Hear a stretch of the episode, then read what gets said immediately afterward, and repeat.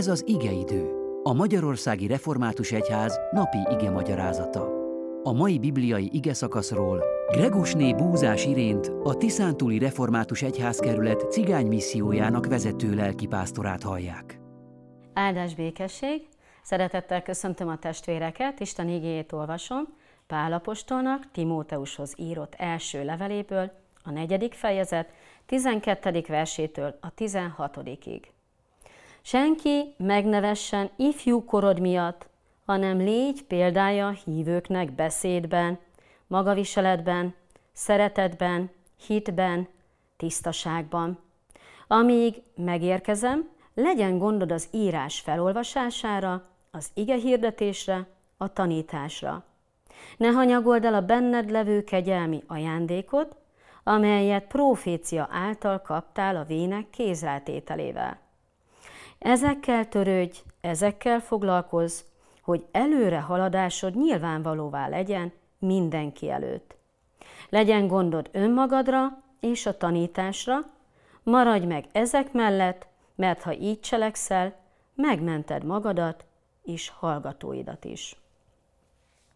Ez a mai igeszakasz tele van biztatással, bátorítással.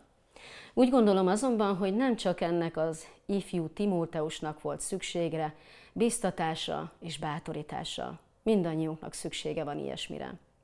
Valószínűleg Timóteus annak idején szintén kétségeskedett néha önmaga felől, hogy vajon jól szolgálok-e? Így kell ezt csinálni, hogy csinálom?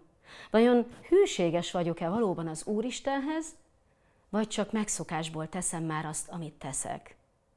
És érdekes módon ezek a kétségek, és időnként az önmarcangolás megmarad még időskorban is.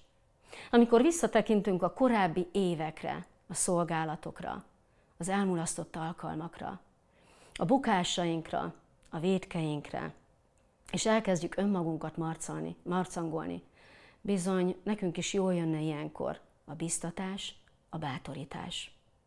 Nemrégiben olvastam Schindlerről, aki a II. Világháború idején nagyon sok zsidó ember életét meg tudta menteni gyártulajdonosként. És ez a Schindler, aki annyi ember életét megmentette, mégis azon töprengett és azért marcangolta magát élete vége felé, hogy vajon még mennyi embert meg tudott volna menteni, ha a számára kedves értéktárgyakat is eladja, és azokon is megváltja a zsidó emberek életét. Mi tehát a kiút ebből, amikor vannak valóban az életünkben elmulasztott alkalmak, bukások, vétkek? Azt mondja az ige szava is, hogy aki tudna jót cselekedni, de nem cselekszi, bűne az annak. Az egyetlen út az lehet, hogy amíg élünk, megpróbáljuk jóvá tenni az elmulasztott alkalmakat.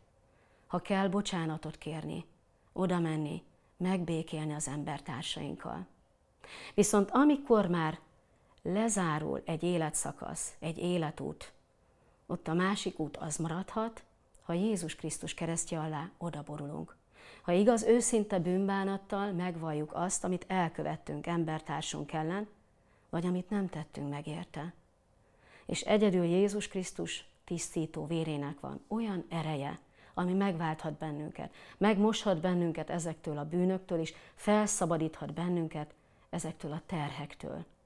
Tegyük oda így a mai napon is az életünket az ő kezébe, és nyugodjunk meg az ő szeretetében, mert ő sokkal hatalmasabb, sokkal irgalmasabb, mint mi azt gondolnánk. A mi Urunk Jézus Krisztus nevében. Ámen.